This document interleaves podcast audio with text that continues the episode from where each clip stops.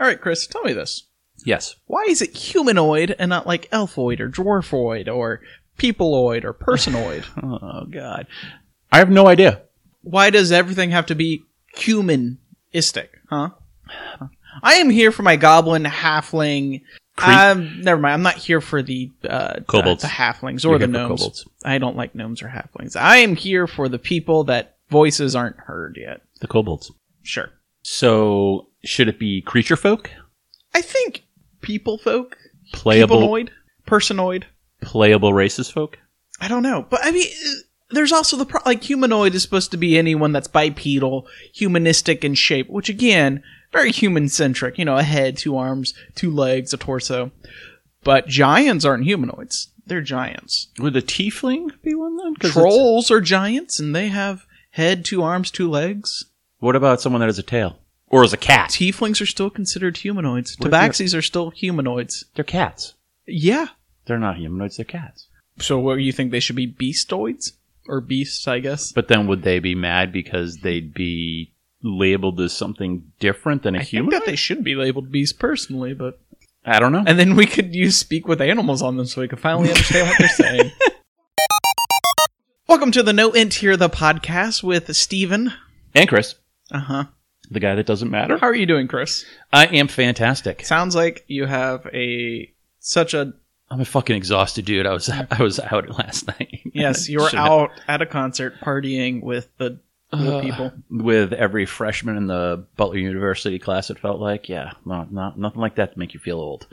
I mean, the, the, the it wasn't even a hipster crowd because none of the boy, none of the men there could grow beards because they couldn't. They don't have facial hair yet. Anyways, mm-hmm. Yeah, yeah. Uh, you took a nap last night. I took a couple la- naps last night. I was waiting for my computer to restart a million times, uh, but it didn't work. So, uh, you wanted something else that'll make you feel old, Chris? Not really, but go for it. Uh, well, the second edition of Advanced Dungeons and Dragons was released in 1987. Now, was it 2e or 1e that you played? One E. Okay, that's right. Because 1e was released in 1977. Yes, we started with that. Yes. And when we- did you start? Like, what year? I would probably say 1980, 1981.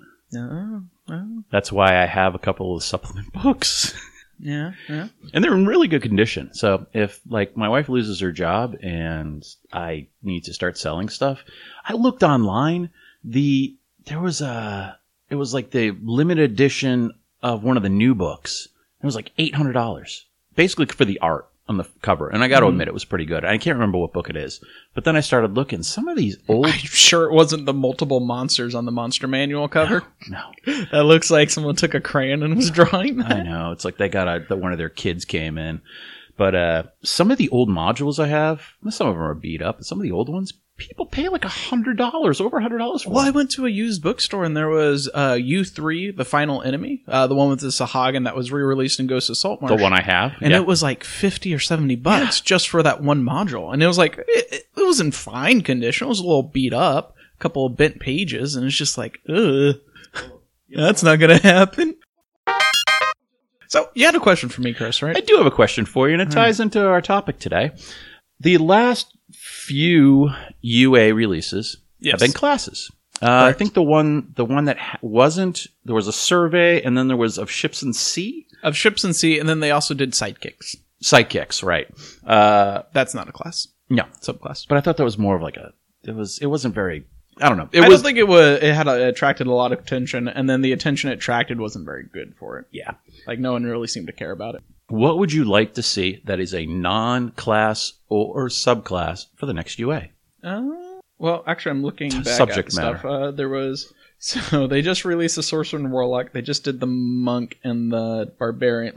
Uh, they did the artificer, Artificer. which is the new class. Yep. They did sidekicks, Ships at ships sea. and Then there's a whole bunch of races artificers. of Eberron. They did. They did a giant soul sorcerer. hmm Oh man, that was a year ago. Uh, yeah. Uh, I don't know. What's I'm- a subject they haven't covered that you think would be neat to do as a UA? Uh, I think I don't know. I'm. I would really like them to revisit the Mystic. I don't think they're going to. I would really like a true Psionics class, which we'll talk about in a little bit later. In I the, said non-class or subclass, but I agree with you 100%.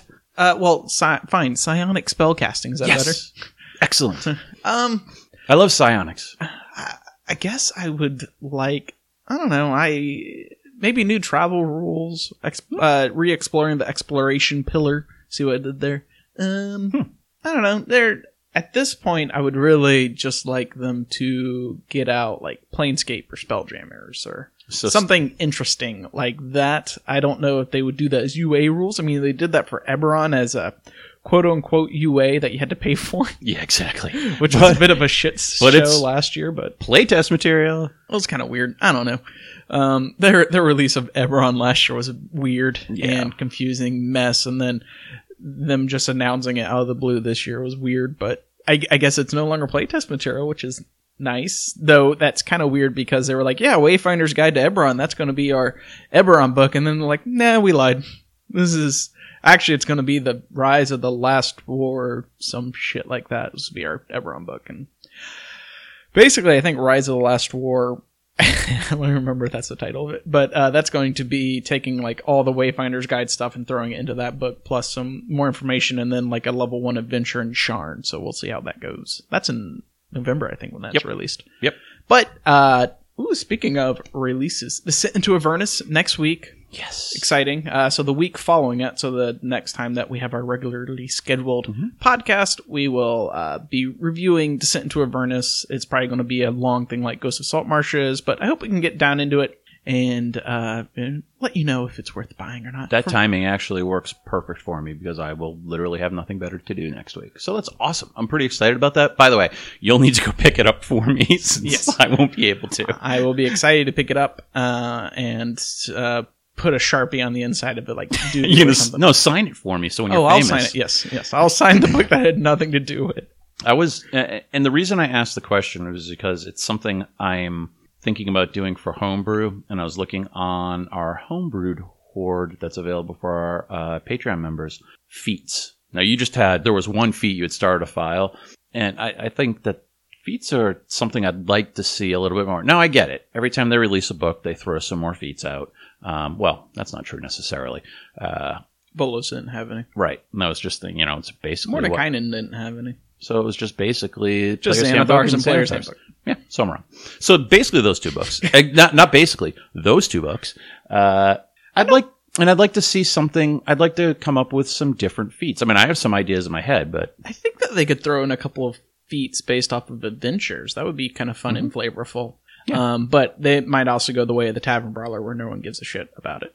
well, right, they gotta kind of think it through. Think it through like the artificer who gets a fucking turret instead of the barbarian who gets to give Low random. yeah gets to give magic back to magic to spellcasters. Don't do that.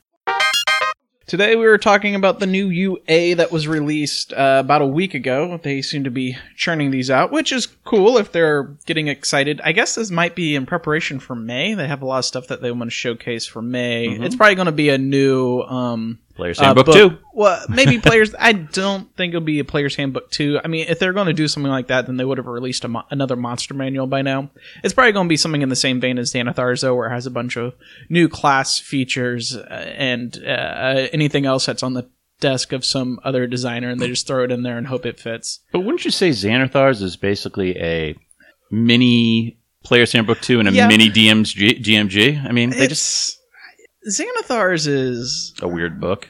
Xanathar's feels like they just slapped a couple of things together. Like they had some player classes, they had a couple of new spells that they also stole from like elemental evils and stuff, and we're like, well, we need something to fill this out. Let's just what do you got on your deck? Yeah. All right, cool. Let's shove it in there. We want to get more money for our hardcover. Come on, guys. Here- here's 20 pages of names, Yeah. which I appreciate the names. I've used it a couple of times, but again, there's also like a random name Yeah. generator I could just use. So exactly. I mean, it's just. I know a couple of people really like Xanathars, but it's to me it just feels like a slip shap, a slip shap, slip slap. It just feels like a huge mess of stuff they just like Yeah. vomited into a book, and we're like, eh, players will buy it probably. and we did. But yeah, that you know, I always call it the money grab, and you know, I'm glad to see they're carrying on tradi- the traditions from first edition all the way to now. You, Yeah. you- I, I get it. At least Volo's felt a little bit more uh, focused. Mordenkainen lacks a bit of focus, where it's just like random chapters: one on the Blood War, one on gnomes, one on elves. And There's no continuity to anything in the book. It's like a bunch of high level monsters, and I like high level monsters, so I do use Mordenkainen, but I never use like those first couple of chapters because I don't. You, yeah. There's no point for me. I just, I just like that. I just, I think this is just me saying I want a second monster manual, Chris. I get that. You know, when Pathfinder 2e released, they were like, yeah, within like six months, we're going to have like 700, 800 monsters. And I was like, ah. I don't want to convert those many, that many monsters to D&D. Well, I was actually thinking, I wonder if I could convince my rest of my table to go with Pathfinder. I'm willing to give it a shot. I've read the, I've read a bunch of, uh, the, their second edition book. It's interesting. All right. Well, I think we Digressed enough again. Yeah. So interestingly, that didn't really work out that well. where you're talking about how they have started to release more uh, UA on the schedule that they have originally said they would every month. Maybe they listened to you on one of our last podcasts where you're Well, complaining is- about it. Eh, maybe they better. I mean, Yeah, if you weren't listening to this podcast, I don't. What else are you doing with your time? they're sitting at their desk making random crap so they can shove it in a book. Why aren't you listening to a non-actual play D and D podcast? And we're R rated. I mean, how many R rated non actual play podcasts are there out there? I think it's more like PG-13, Chris. Fuck that. No, it's not. They don't know if there's nudity. anyway, Can't believe you brought that up, Chris. now I feel like I have to put on pants. Sorcerer Aberrant Mind. Yes, the Sorcerer's Origin, or, origin, Origin. The Ori. I've been watching a lot of Stargate, and like one of the final enemies is the Ori or the Origins or Origin. So I'm I'm having issues with Just drink some water. So this is basically an alien influence has wrapped its tendrils around you. Um, so basically, you fell in love with a mind flayer or an aboleth type creature. Do I you- guess Yeah. Do I need to start my rant on tentacles and tendrils yet? Or you can go ahead and start. uh, what the fuck? How much anime porn have they been watching? Well, I think it's it's. I think a better description of this would be like a far realm sorcerer's bloodline.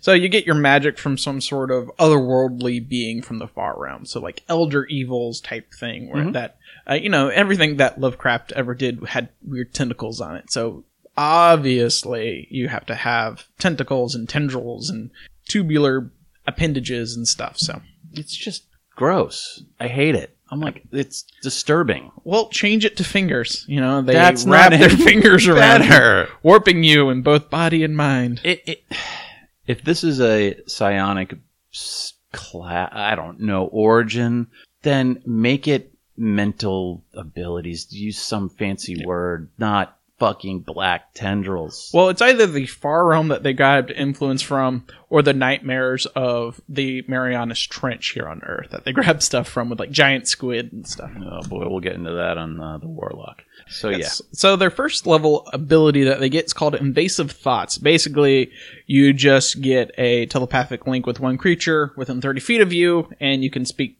to the target through the link. And um, yeah, uh, yeah, you, you it's just a ribbon ability for you can talk to people. I uh, like the great old ones. They get a telepathic ability as well. Though it's not like a telepathic link. You can just talk into other people's heads. They can't really respond. Do you want to go back to what I was going to talk to before before we get into this, or do you want to do it at the end? Because I have an issue with unique disturbance.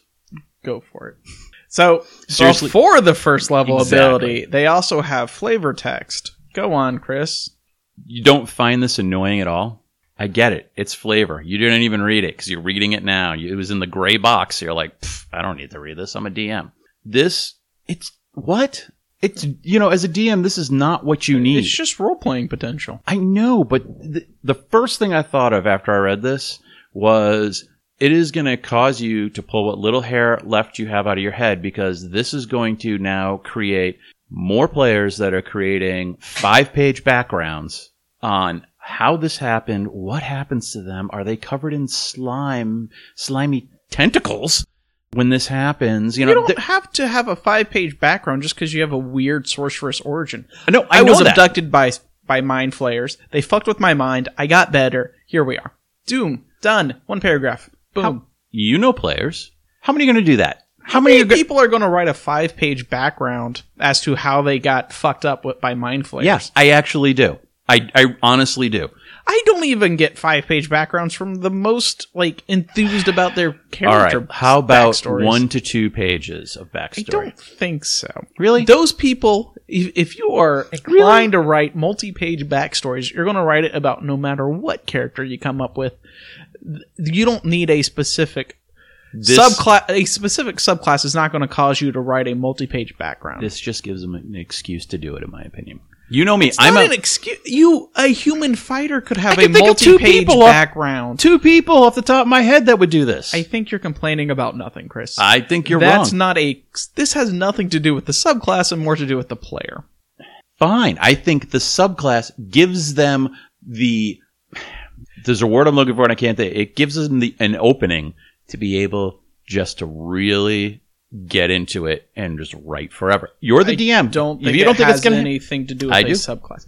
A fighter, a human, you know, as you always like to bash on them, a vanilla human fighter could just have as long of a backstory as anyone else does. It depends on the player and whether they like writing a whole novel for their character. then I think that this class will be played by that type of character, and I think you'll get a lot of background. My opinion, Don't think that has anything to do with us reviewing the class, Chris. you know, I'd hit you if this was like people could actually see it. Uh huh. Whatever. I just, I think you're complaining about players and not characters. Not comp- I'm saying it gives them a legitimate opening to be able to do such a thing. okay. Okay. As opposed to stop- anything else, stop doesn't give them a legitimate. Yes, but they can get incredibly creative with this versus. You can get incredibly creative with a human fighter. You could be part of an army that was marching against some rebel bases. Can and you then- ever just agree with me? No, because I think you're being ridiculous. Ah, so next up is uh, psionic spells. Can't wait to get Uh, well, all we my rant for that talking one. about invasive thoughts. Great. I have a telepathic link to you. No, That- no, I don't no. The problem is there. Well, I mean, it's not really a problem. There's no saving throw. So in my mind, if I'm playing this, I just link up with the big bad evil guy, and I just start screaming into his mind flavorfully. No, I wouldn't even scream. I'd just go, I know what you're thinking.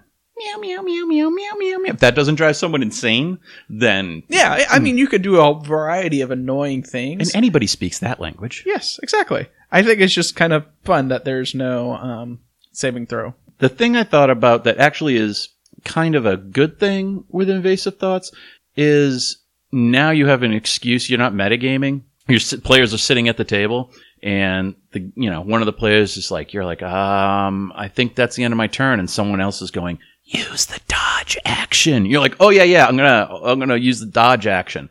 Um, now you can be like, yeah, uh, he didn't tell me. He didn't say that to me in a table. I had to, I had a mental link to him, so he told me.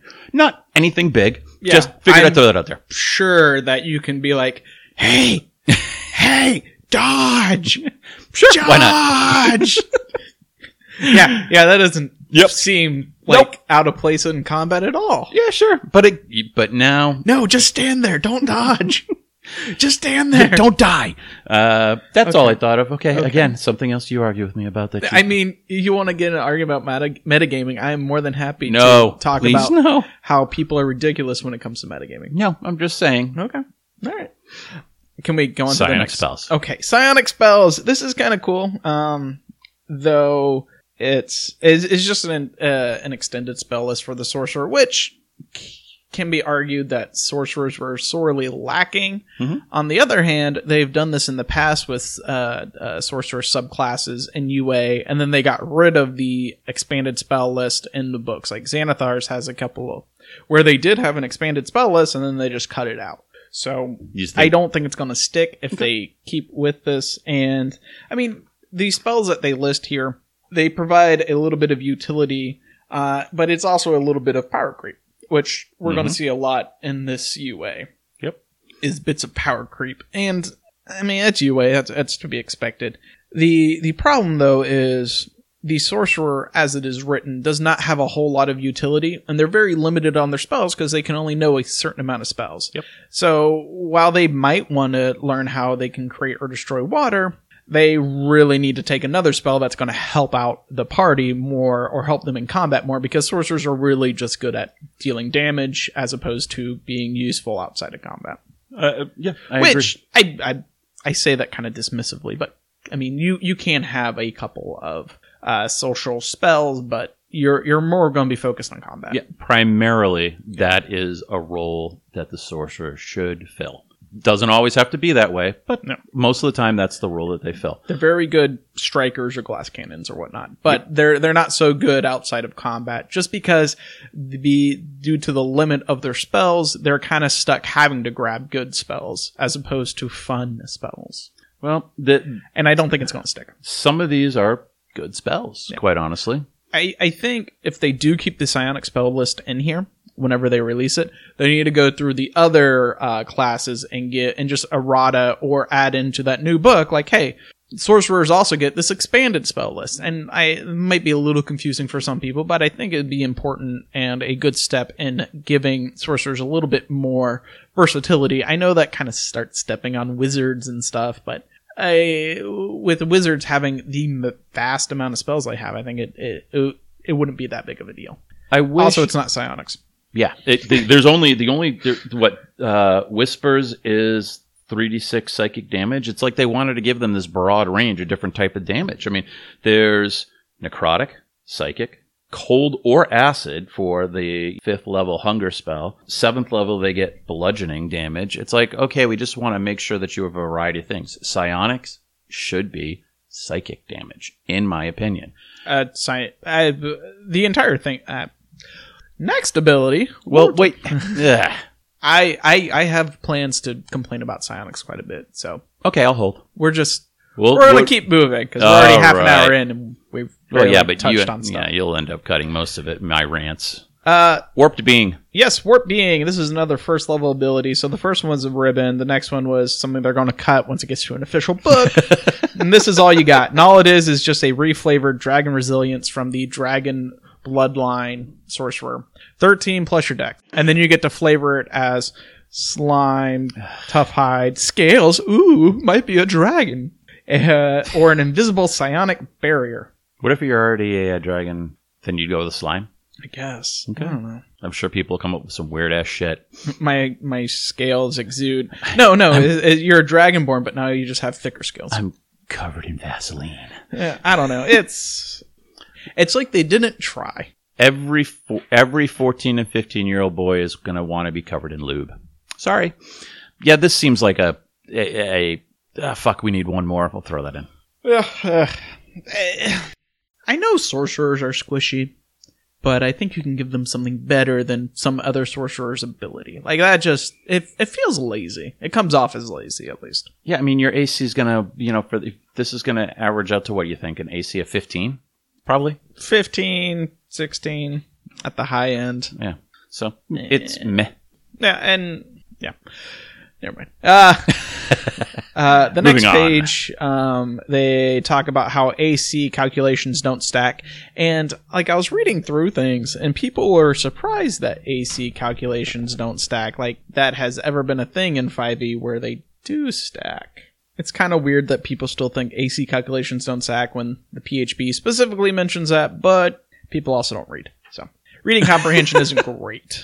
Uh, and then there's like another thing in here where it talks about how temp HP doesn't stack, and people are also surprised about that. And it's like, Yeah. yeah, that's how it's always been. Because there's no max temp HP, you cannot stack temp HP, or else everyone would have like 5 million temp HP. Like, Awesome.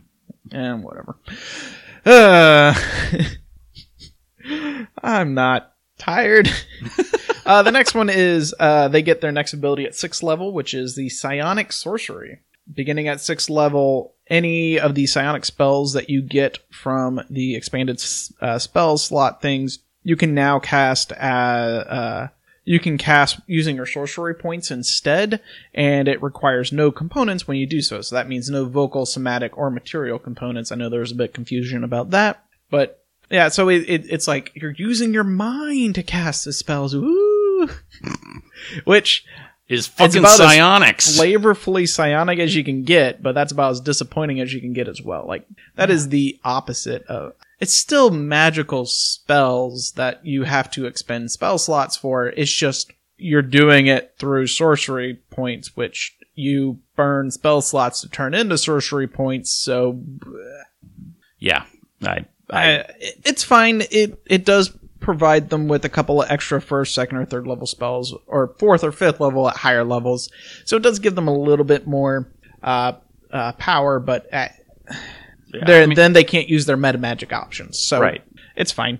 Uh, and then they get another sixth level ability, which I think they're the only sorcerer class that has two sixth level abilities. yeah, because they're both Yeah. weak as fuck. Eh. I mean, resistance to psychic damage. While there isn't a lot of psychic damage out there, it is a very oh, that's his sixth level ability. Is you gain advantage uh, advantage on saving throws against being charmed or frightened, and you have resistance to psychic damage. Advantage on saving throws against being charmed or frightened. That's like an entire paladin ability in, at Right. one level. So that's strong. There's a like dragons all have like fearful presence. There's a bunch of different things that um that can work against you being charmed or frightened. So that's nice. Um, but you also get resistance to psychic damage, which is good, strong. I get it. You're a psionic master. You can't be psychic. I don't know. I just feel like six levels too low to give them immunity to psychic damage, but re- that resistance seems too weak to me. And I feel like then they just said, Half damage. I get that, uh, but It's weak. Okay. at six level, I don't know. I mean, it seems like they what they it, to me it feels this one in particular kind of six level. Six level to me, it's the six level abilities are like great, meh. They're nothing I mean, there's some classes where you have to wait until like 11 or 12 to get resistance to a damage type. No, it, it and at sixth level they give them They're not going to defense. hand out they, immunities. no, they give them more defensive capabilities, which Mm. they need, which I get, but it's just. I, I guess it goes back to what we were saying about sorcerers. I picture sorcerers as the spell casting class that is there just doing damage. Okay. Uh, and you know this gives them things they need, but it's like ah, you know all the offensive stuff was great, and now I'm. Eh. so uh, that's that's any sorcerer where Yeah. their uh, their like their features are less exciting than other classes, but that's because they get all those powerful spells. Mhm. And and I love the powerful spells. I you guess can that's look at anything, and you know if, if you have more spells, and you're going to have less exciting class features. Mhm. Uh, if you have more exciting class features, you're going to have less powerful spells. I mean, look at paladins; they Yeah. they don't get super high level spells; they only get up to level five once they you get, get the super smite strong. things. I love Yeah. smite and shit.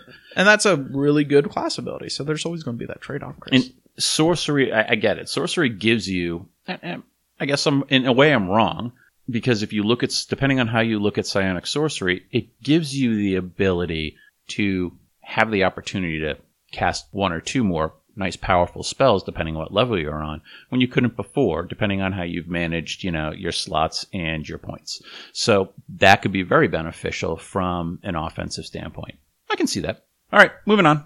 Uh, 14th level, they get Revelation in Flesh. that's just that name disturbs me Uh, basically, you can spend a sorcery point or more to magically transform your body for one minute. Each sorcery point that you spend gives you a different benefit. Um, you can get a swim speed, you can get a flying speed, you can, uh, your body, along with anything you're wearing or carrying, becomes slimy and pliable. You basically become like a big octopus. you turn and you cover your body with lube Yeah. Uh, and then the last one is you can turn your, uh, you can, you are aware of any hidden or invisible creatures within 60 feet of you. you So, with tendrils all with four fucking tendrils Are very utility focused. Yep. They're kind of fun. Um, No, I mean, you know, Uh, swim swimming's good depending on the where you are in a campaign. Yeah. Every player wants to fly. Everybody wants to fly. yeah, except it only lasts a minute, whereas the draconic ability is you just sprout wings. Yeah, and And it's fly. infinite. Um, Let me ask you a question. For the last one, uh, you know, aware of the location of hidden or invisible creatures within 60 feet of you. Yeah. Isn't that a, I guess not. It seems like, uh, okay, maybe it seems like you're going to take a race. You get dark vision. A lot of, you know, unless you play a human like I seem to do. Uh, it's like, uh, we're not going to give you true sight, but we'll give you the watered down version. We assume you've got some other stuff. I mean, am I, I I think I'm wrong in thinking that, but well, seeing invisible creatures and hitting creatures. That's, I mean, there's seeing invisibility, which is a spell, so you can see Mhm. invisible creatures. Um, but True Sight allows you to see into into the ephemeral plane. So Oh, if yeah. someone is ethereal near you, then you would be able to see them. Though this specifies any hidden or invisible creatures, one might make the argument that if they're on the ethereal plane, they're hidden from you. That's a good argument. uh, Instead of behind a rock. but I would specify, fuck you, no. Um, good answer. Yeah, I, I mean, yeah, it it's like a stripped down true sight. I think I would have given them true sight, just Yeah. because it's like weirdly like, oh yeah, yeah, you can see all invisible or hidden creatures, even the one hiding behind the cloud over there. But no, you can't see into the ethereal plane because because Yeah, and that's where I I. I, I don't feel like there's a reason not to, Right. except for because I guess true sight's a high level spell. Yeah, but I mean, You it- can get it for one sorcery point for a minute. that's true, but it's a minute. It is 14th level. I don't know. That's and I guess that was my point. Why not just give them true sight? I mean, is it that powerful that they wouldn't give that to them? I don't know. That's why I asked you.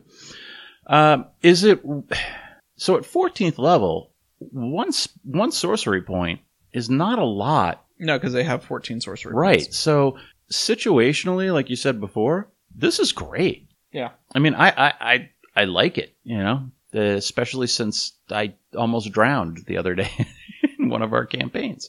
Uh, so, Yeah, and they recharge on a short, long rest. I didn't remember. If it, I yeah, it would obviously. yeah. Be but one spell rest. point is is really great. That- I mean, that's fantastic. Only having to spell uh, burn one for these abilities. Yeah, and I mean, it only lasts for a minute, so uh, you're going to have to keep burning sorcery points if you have to swim for a while, or if you have to fly for a while, or anything. So, I mean, it's it has a bit of a cost associated with it. Um, Well, I, I guess I picture most people using this in a combat situation. You know, swimming maybe not so much, but flying, being able to squeeze through stuff, and you know, seeing invisible creatures. To me, that's okay. You know, the creature you fought went invisible. Oh, I'm going to burn a spell point, and hey, guys, he's right there.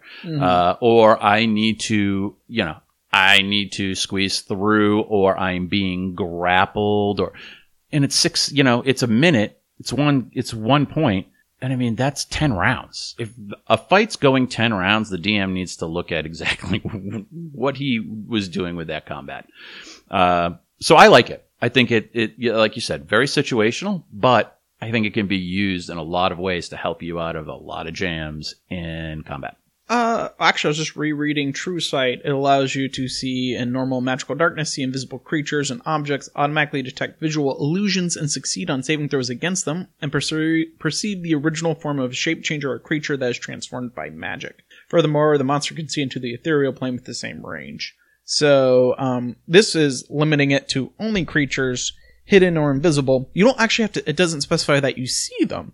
So you can ignore magical darkness when it comes to that stuff because if you are in darkness, then those creatures are quote unquote hidden from mm-hmm. you. right So you can still sense them. So that's kind of fun cheese. Now they can't see you, so you douse yourself in magical darkness. You stand there blasting away with your spells, laughing, giggling to yourself uncontrollably. i don't want to talk about magical darkness I know you hate you magical know how i feel about that but um, so uh, that's interesting how it's written there um, versus what True Sight is. And again, you don't see into the ethereal plane. I might have just tacked on you can see into the ethereal plane.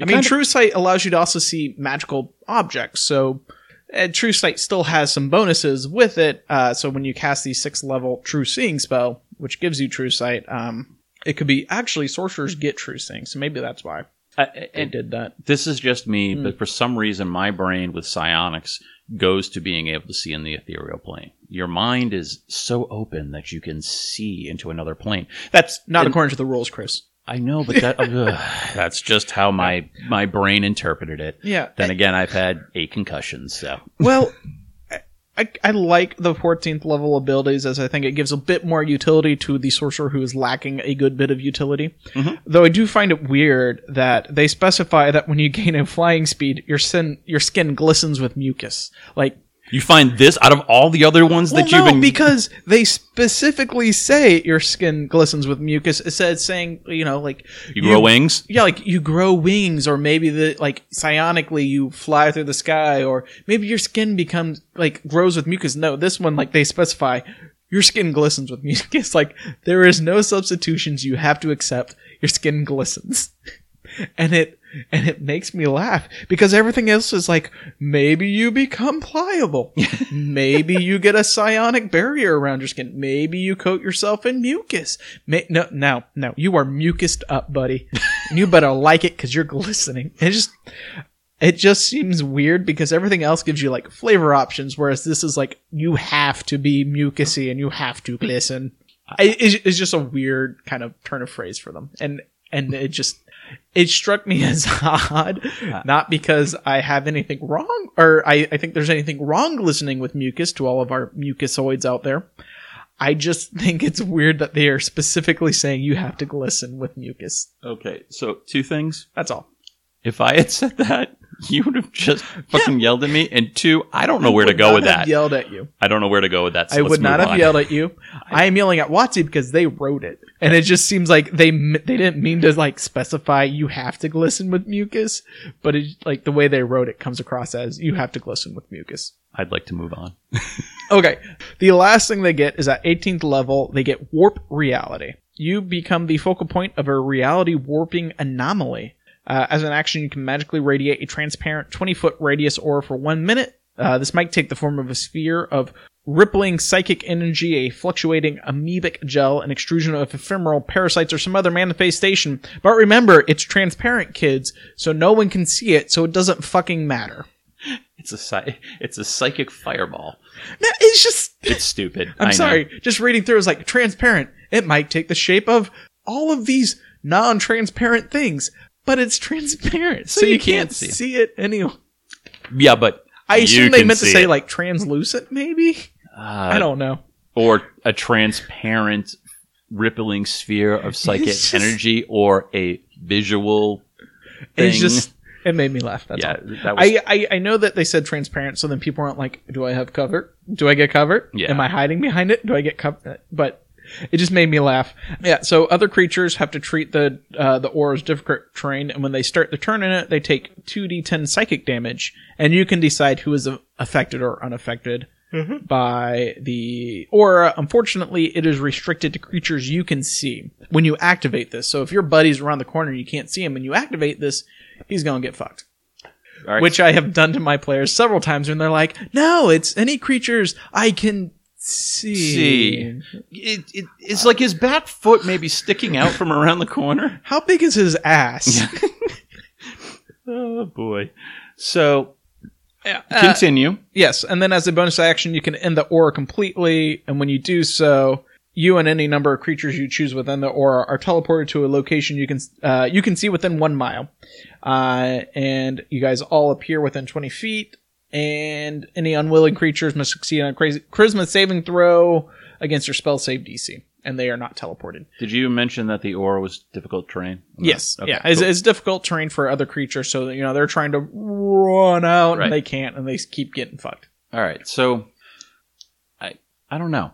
Uh, it's fine. Um, it's a good area of effect damage thing that doesn't require concentration, so you can just keep doing psychic damage. Um, Does two T does for a sorry for an 18th level ability does 2d10 seem weak to you or because no, because it can affect on any number of creatures. So if there's like it's a- 20 creatures there, Okay. you're going to be doing 40 d10 cumulatively. right so it's and that on top of difficult and terrain. it's automatic damage. There's no save against it. You just Oh, automatically yeah, take true. damage. So I I think it's fine the way it's written. 2d10 seems about right. Okay. Because yeah, I mean, if you're in difficult terrain, if you're the sorcerer and there's a guy in front of you hitting you, he may he may just stay there hitting you, but you can move away, and it's he's like, "I'm coming to get coming. you." So and he's just you're right. He's just going to keep taking the damage, and if Yeah. they try and run away and they're right next to you, it's going to take them at least two rounds to get out.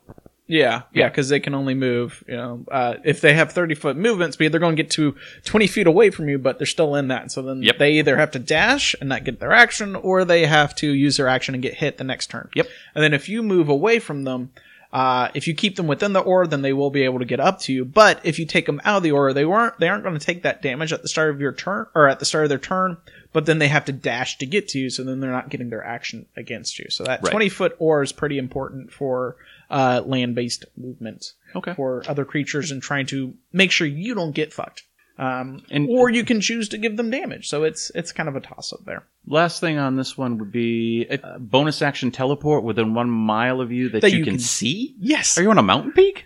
Well, I think that's I, it gives you a little bit of movement when you're outside, which is cool. But it also makes sure people can't cheese like boss fights where you're just like, and we're gonna go elsewhere and take the boss with us, uh, because you can't see outside through walls. True. Unless there's like a, do I see a big window in a picturesque valley, uh, like a little small hill, just maybe a mile outside, Mister GM, like a nice big window, maybe Yep. please. But I mean, technically, uh, it's a place that you can see. So you could stack this with like uh, a familiar who can fly out within hundred feet. You can look Oh, through their yeah. eyes and teleport that way, or um, you could potentially use scrying. So you could have like a set area that you want to scry because you can scry locations, or maybe even arcane eye. Arcane eye doesn't specify that you see it. You are just given mental imagery. So that that might be a more of a DM basis, but I mean there are ways that you could still get around that restriction of seeing. the the uh, the thing I have in my notes was about this, which teleport. I like it. You know, things are going south real fast, and let's say you're in the forest, you can boop, at least far enough away to run. My notes are basically like, when have players ever run? Yeah, I mean I We're idiots. So, I- but I do like it. I mean, could you? Would you say that? Let's say it's going bad. hmm could you it's a bonus action but Yeah. say all right i'm the sorcerer Hi sorcerer. you're, I know that's not true because you'd never play a full No. spellcaster. i did i did the the first I, my first character getting back was a sorcerer at the ua where we met that was a warlock.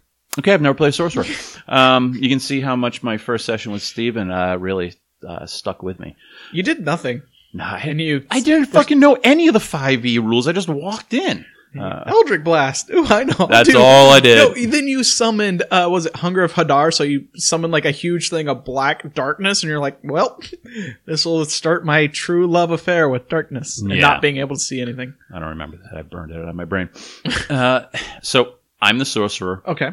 you're the fighter. All right. You are standing right in front of someone, whacking away. Yeah. It's my turn. Yeah. Your turn's next. Okay. It seems this is a waste of it. I, I get that. But let's say we know we just need to start wailing away on it. I could just teleport myself behind, directly behind him to give you flanking? Technically? Yeah, I mean, it's a waste it's a of- place it's a- that you can see within one mile of you. Yeah, it's a waste of, you know, the the teleport in my opinion, You but know, Misty Step's a lot cheaper I know. But I'm just I just wanted to make sure Yes, I you could understood everything you could do. within one mile that you can see. Perfect. Okay. Uh, so long as your fighter is within one mile that you can see, yes, you can do that. At that point, I'm just like, oh, you're fucked. Bye. Where's my spyglass? All right, cool. I just wanted to make sure that I had everything covered on that. yes. Moving on to the warlock. Well, first, I guess. Before we get to the Okay, let's back up. What do you think of the sorcerer, and would you ever play it? No and no. That's what you think of it. Got it. I think it's fucking horrible for a sorcerer. I, a sorcerer is a great class. Don't get me wrong. This is bullshit. Make a fucking psionics class finally. Stop being lazy, you motherfuckers, and just make the class. You're really trying to win that explicit tag for this episode. Hell yes, I am. This annoys me. They always nibble at psionics. It seems like they're. You want to put out a new player's handbook? You're going to put out a new book. This is the class you need to make. This is the class that's fucking missing from the game right now. I'm done. Well, uh, despite your angry rants, Chris, uh, yes, I agree. This is like uh, they're trying to be psionic without really trying to develop a system for psionics, and I think it's it's incredibly disappointing if you want to play a psionic class and it's like, well, this is what you got, and it's like, that's not even psionics. It's just meh. So we agree. Just It's- we're using different language. wait, wait, wait. So it's like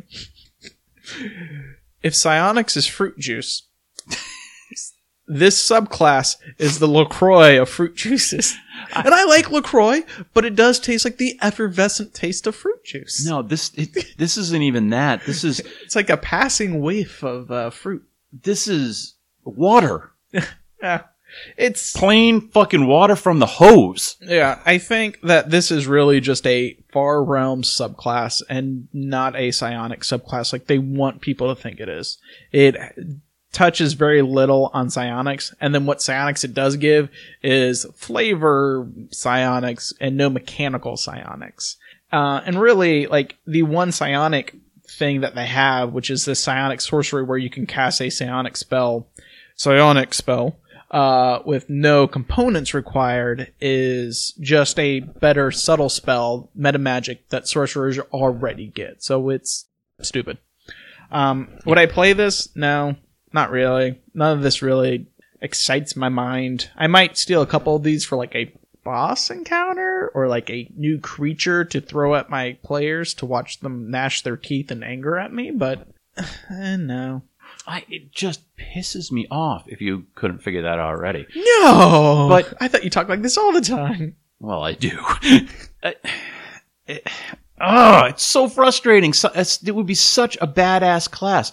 To me, psionics, if they built it right, would be a great combination of a, men- a mental wizard and a monk. Because you're gonna have to give them some of both abilities. You can't just have them be a a brain spellcaster. They're gonna, I think, if you blended those two together, worked out the fucking system, it would be awesome, and Have I'd you play it. looked And at the I'm mi- making one slowly for homebrew. Have you ever made a mist, or have you ever looked at the Mystic UA?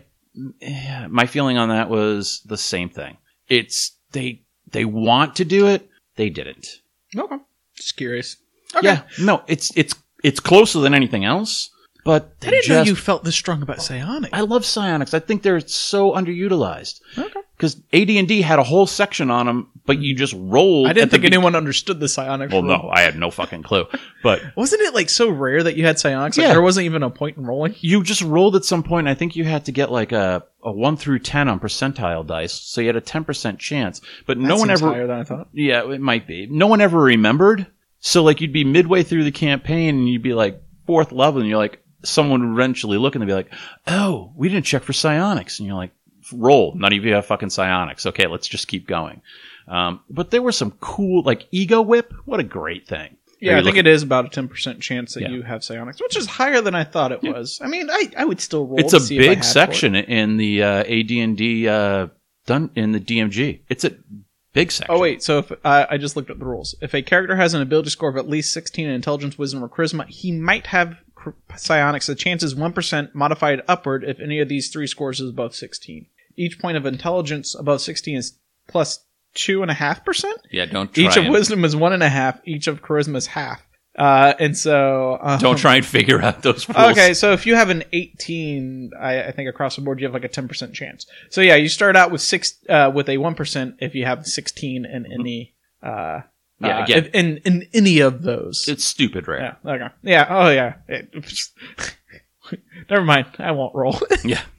Yeah, okay. I'm just going to roll for shits and wait, wait, wait, wait. I'm pretty sure I have at least a 16 in something.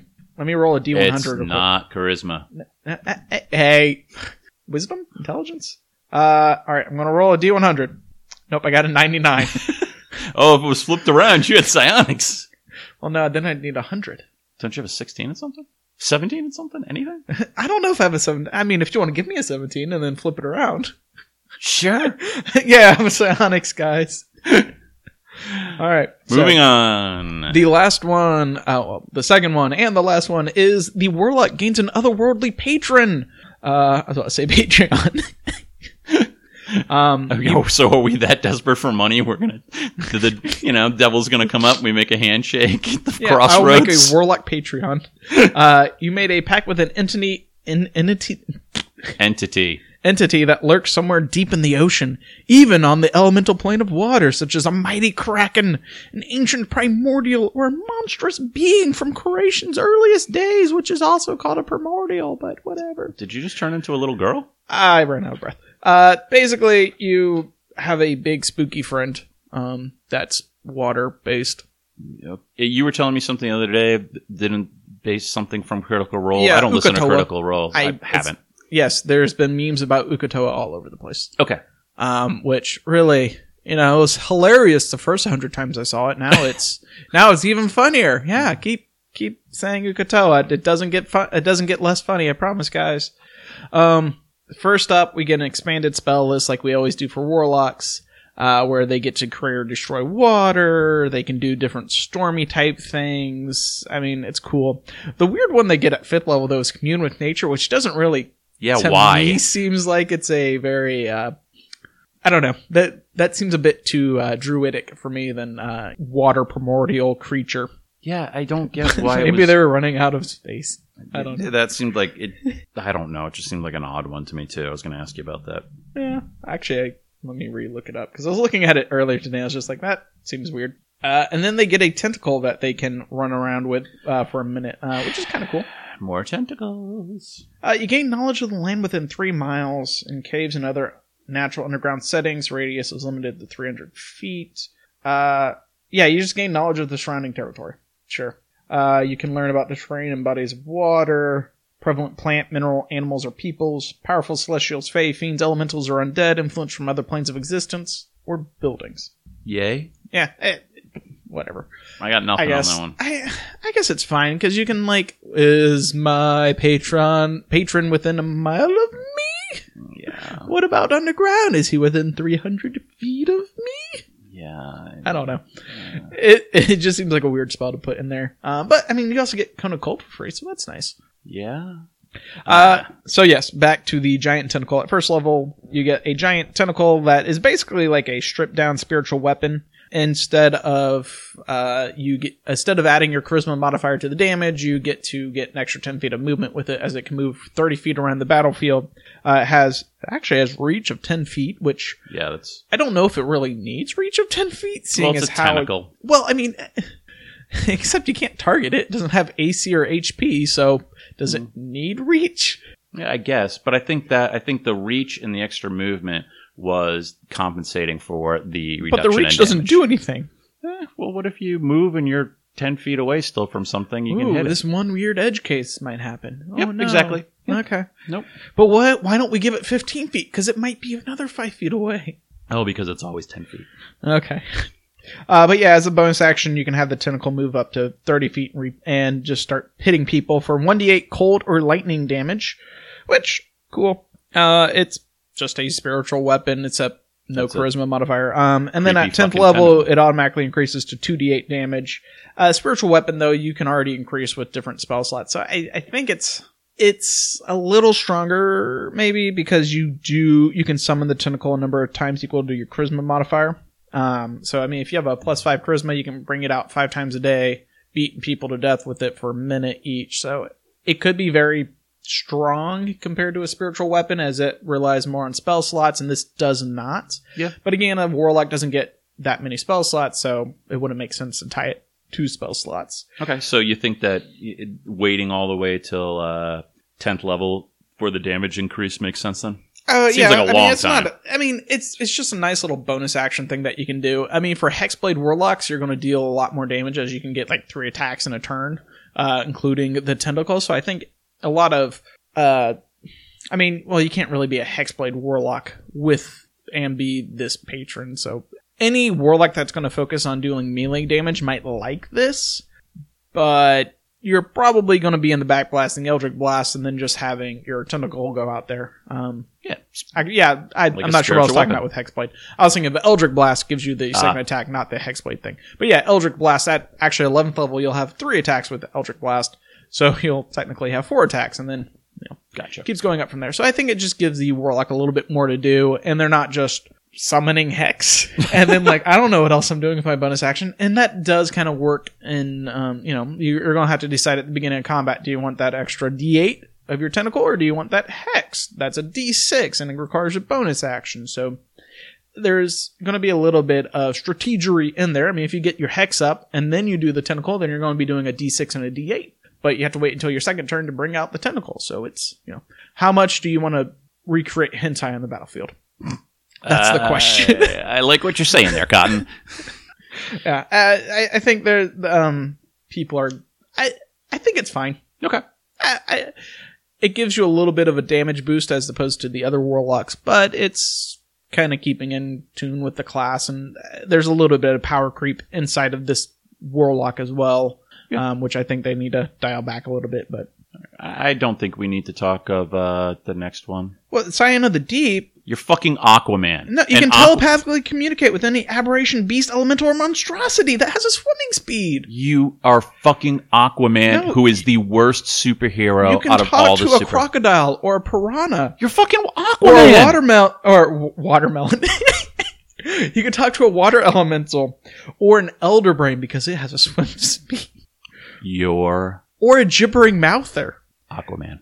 or a Yuan-ti anathema. Though that's the only Yuan-ti you can speak of because none of the other Yuan-tis have swimming speeds. Can we just move on? Yeah, sure. You're no fun. Fucking Um, waste. that's it's just a ribbon ability. Yeah. It's not a big deal. Why, why, why, why are you so angry, Chris? Because Aquaman. Did you not get enough hugs when you were a child? No. Uh, well, Fathomless Soul. Yes, sixth level. Uh, your pra- your pa- God damn it. Your patron. Your patron grants you greater abilities. Uh, you can breathe both air and water. You gain a swimming speed equal to your walking speed, and you gain resistance to cold. The issue with this though is you get two abilities at sixth level because you also get guardian grasp, where you can have your tentacle. Uh, uh, as a reaction, you can have your tentacle stop half the damage to a creature, and then your tentacle disappears. Neither of these are great um, because there's already an evocation for Xanathar, and in Xanathar called Gift of the Depths, where you get a where you can swim and you can breathe air and water. You just don't get that resistance to cold damage, which this just seems pointless because you already have evocation that already does two out of three of these things. What's the point? Like, and then Guardian Grasp is just, oh, I could take someone else's damage for them, or I can keep my tentacle out and keep slapping them around. Hitting things. Both of these features at sixth level just feel boring, and also no other warlock gets abilities at sixth level. So now we even have power creep thrown yeah, that here. was going to be my question. Why did they do this at sixth level? At well. for two, it with two of them? I was reading about it, and apparently, uh, when Mike Mearls was first working on this on Mike Mearls' Happy Fun Hour, um, but you can, um, but basically, like the idea was, oh, you know, just trying to tie people a little bit more into their patron. You know, if, if someone doesn't pick a CL for some other thing with swim speed, we should give them C- swim speed so that they feel more like their patron. And it's just like, no, don't do that. There's an evocation. Let them take the evocation. Don't just give it to them for free. Like, let them play, like, let them pick the mechanical evocation because that, like, there has to be some sort of cost when you're role playing. Like, there, there does need to be cost for role playing. You can't just keep going min max and just give away free things to them just Well- because, well, Apparently Because- you can. I, Those are the rules, Steven. I don't like it. Whatever. You know what? No one ever asks my opinion anymore. Not like they ever. Devouring Maw. Yes. Tenth level. 10th level Devouring Maw. You draw forth a manifestation of your patron's insatiable hunger. As an action, you choose a point you can see within 60 feet of you. For one minute, a translucent I know. Here we go. manifests in a 10 foot radius centered on the point. Um, and then each creature in that area must succeed on a strength saving throw or be restrained. And then at the start of their turns, they take 3d6 cold or lightning damage, which cool. Um, and then you gain temporary hit points equal to your warlock level at the start of your turn if there is a creature in the Maw's area. Uh, which, uh, and as you can't select not your friends to be in that Maw, you kind of have to make sure you summon it in a good location. Yeah. And it resets on a finish or short, or finish Short rest. short or long rest it Yep. replenishes. Uh, which is cool. Um, i'm glad that they used the word translucent and not a transparent maw uh, and also that there is no save. Uh, you automatically take that 3d6 cold or lightning damage which is similar to some of the other warlock spells. Um, uh, hunger of hadar i think automatically does damage uh, when you start your turn there. So it, Well, it it's says- kind of in long with stuff No, it says each creature in that area Or be the, restrained. when the maw appears that's for being ah, restrained for restrained. Gotcha. yeah So you'd say that even if they're not restrained, they'd still take the damage yeah based on the wording. when you any creature that starts its turn in the Maw's area. Cool. Yeah. All right. So free three d six damage. Um, but it also hurts your uh your your buddies, so gonna have to be wary of that. But it's also a ten foot radius, so it's not as big as the transparent opaque objects of the sorcerer's abilities. So Uh, and and, remem- more auto damage. Yep. Remember, temp hit points don't stack. They have to put, they put that in there again. Yep, yep, because apparently people don't read the book. Temporary hit points do not stack. They have never stacked. Don't worry about it, guys. Don't try to. I don't know. Yeah, just unleash the depths. 14th level. 14th level. Uh, as an action, you choose a point within 30 feet where your patron tears. Patron. God. I'm not trying to like subtle message you guys or subliminal message you guys. I say promise. Tears through reality, manifesting a measure of its. Yeah, not trying that. Thalassic grandeur. Grandeur. You know what that thalassic means? Relating. Hey, can you say thesaurus? Thesaurus? Okay, good. Okay. Um, you get to choose a uh, an effect once you manifest it, and it replenishes on a long rest. Uh, you could either use the transport ability, which allows you and up to five willing creatures of your choice uh, to basically teleport to a location within 100 miles that you have visited within the past 24 hours, and then the tentacles vanish. Or you can use Fury, which you can direct a barrage of spectral tentacles to issue forth and strike up to five creatures you can see within 30 feet. Each target must then make a Dex save, uh, or they take 6d10 cold or lightning damage, half on a success, and they are not knocked prone. Cool. It's not quite as. Uh, it's a little bit stronger than the Fiend's uh, Warlock's uh, Hurl Through Hell ability, um, as you know, you can target multiple creatures with it, but Hurl Through Hell automatically does 10d10 psychic damage, and there's no save to take half, so I, I don't really think it evens out, but it's fine. Yeah, but if I'm a sorcerer, I'm gonna be pissed because if I'm playing the, the that UA, it's like, ooh, I gotta wait till 18th level and have really good eyesight so that I can teleport a mile. And this one, you're just like, hey guys, we're getting fucked. Everybody get close. We're out of here. Let's go back to the inn. We just left there the other day. Boop, back. I mean, it's just, Yeah, but I mean, uh, the the sorcerer's thing is tied into a damage dealing thing. This is one or the other once per day, whereas the sorcerer's was bonus action. a long rest. Yeah, So, I don't know. But I mean, how many people are I going to do wouldn't compare sorcerer and warlock. Chris. I'm not. I'm just Okay. saying that it's just the they're like be- I'd be sad. Um, but how many are really going to transport unless things are like you're getting ready to get TPK'd? Everyone's going to hit shit with Fury. And I think a sorcerer is unlimited to the number of creatures so long as they're fitting within their warp reality area. Whereas this can only be six creatures total. Okay. So big tables. Sorry. yep, you're fucked. Oh, dude, leave the rogue. Um, Leave the bard or the cleric. never leave the cleric. The bard could be a. He might try and fuck the monster that you're fighting, so that could work out too. Yeah, the bard's like, don't worry, guys. Come back in a day. Yeah. If there's a sock on the door, come back two days later. Uh, and then just to piss me off even more, they add a psionic themed cantrip for the sorcerer, warlock, and wizard. Can we talk about the warlock as a whole now It- before you start I- jumping into other things? yeah, sure. All Would you play it? Uh, no, but I'd give some of these abilities to my monsters. Court. That that seems to be the running theme with everything we go over. I, I don't know. I also don't play, Chris. I know, which is sad. Uh, because you're a control freak. The Only when I think that there needs to be control because someone which is all the time. I I don't want a Kraken as my patron. I don't. well, you can pick a water elemental Still, it's like I don't want tentacles. I don't want to. Yeah, I don't want to be Aquaman. okay. I just don't. And that's just me. I mean, there's nothing wrong with it. There's a lot of good abilities. I can see why people play it. Uh, it's just not for me. Why people play it? Why people would play it. you know, they, it could be cool. It, it's like I said, some of the stuff in there is pretty cool. Yeah, I think there's a bit too much power creep being But that's thrown why people would play UA. it.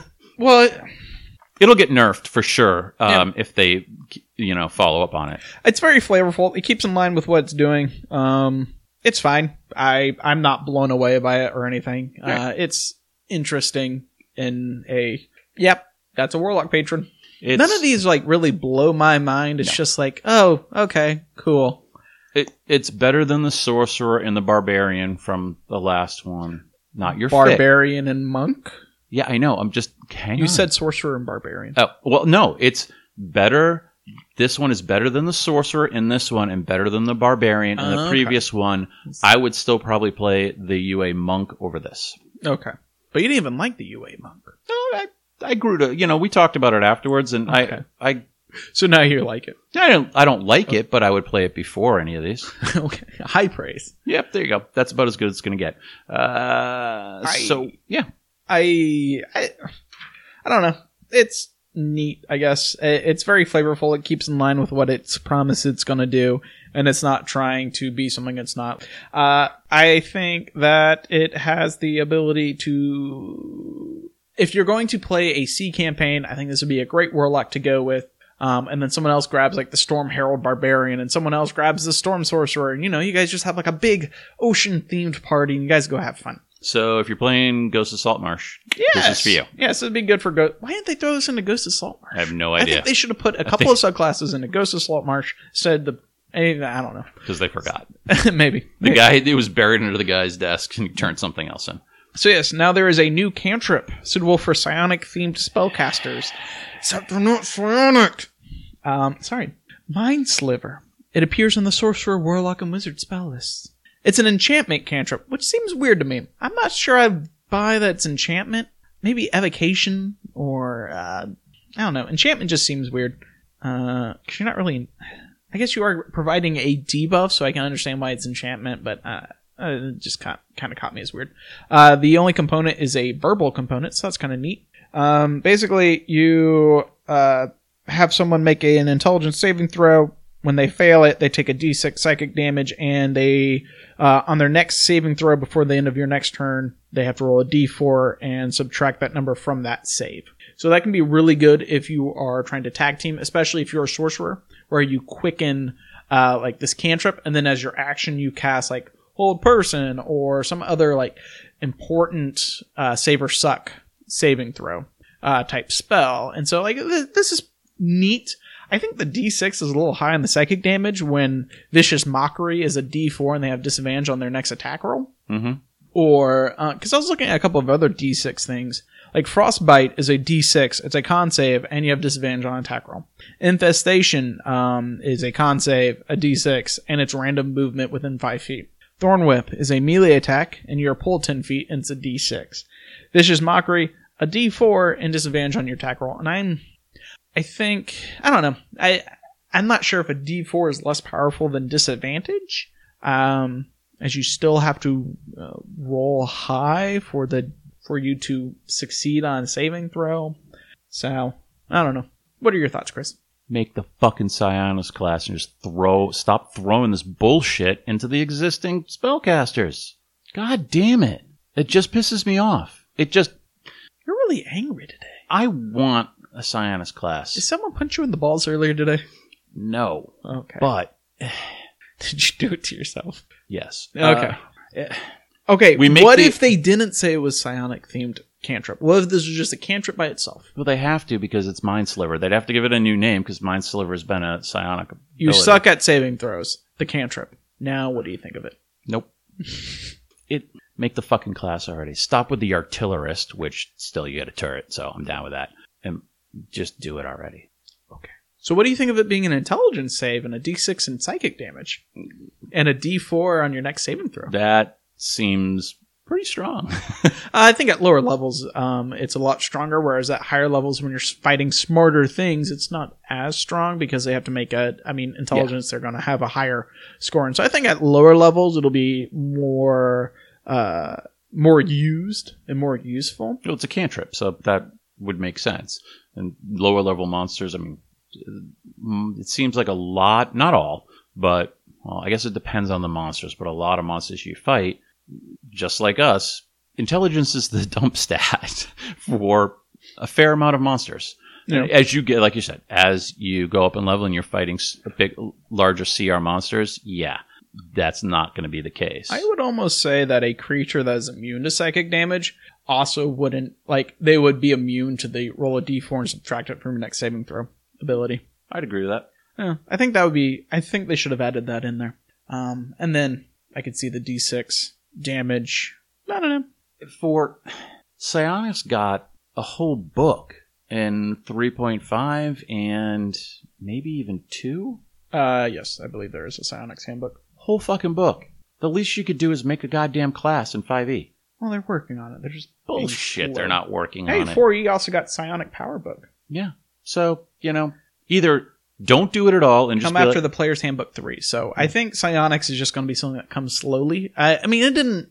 It was um, Dark Sun really where it got its super popularity. and I don't, you know what? If they do it, great. If they, if they, they should, in my opinion, they should do it. If they do it, great.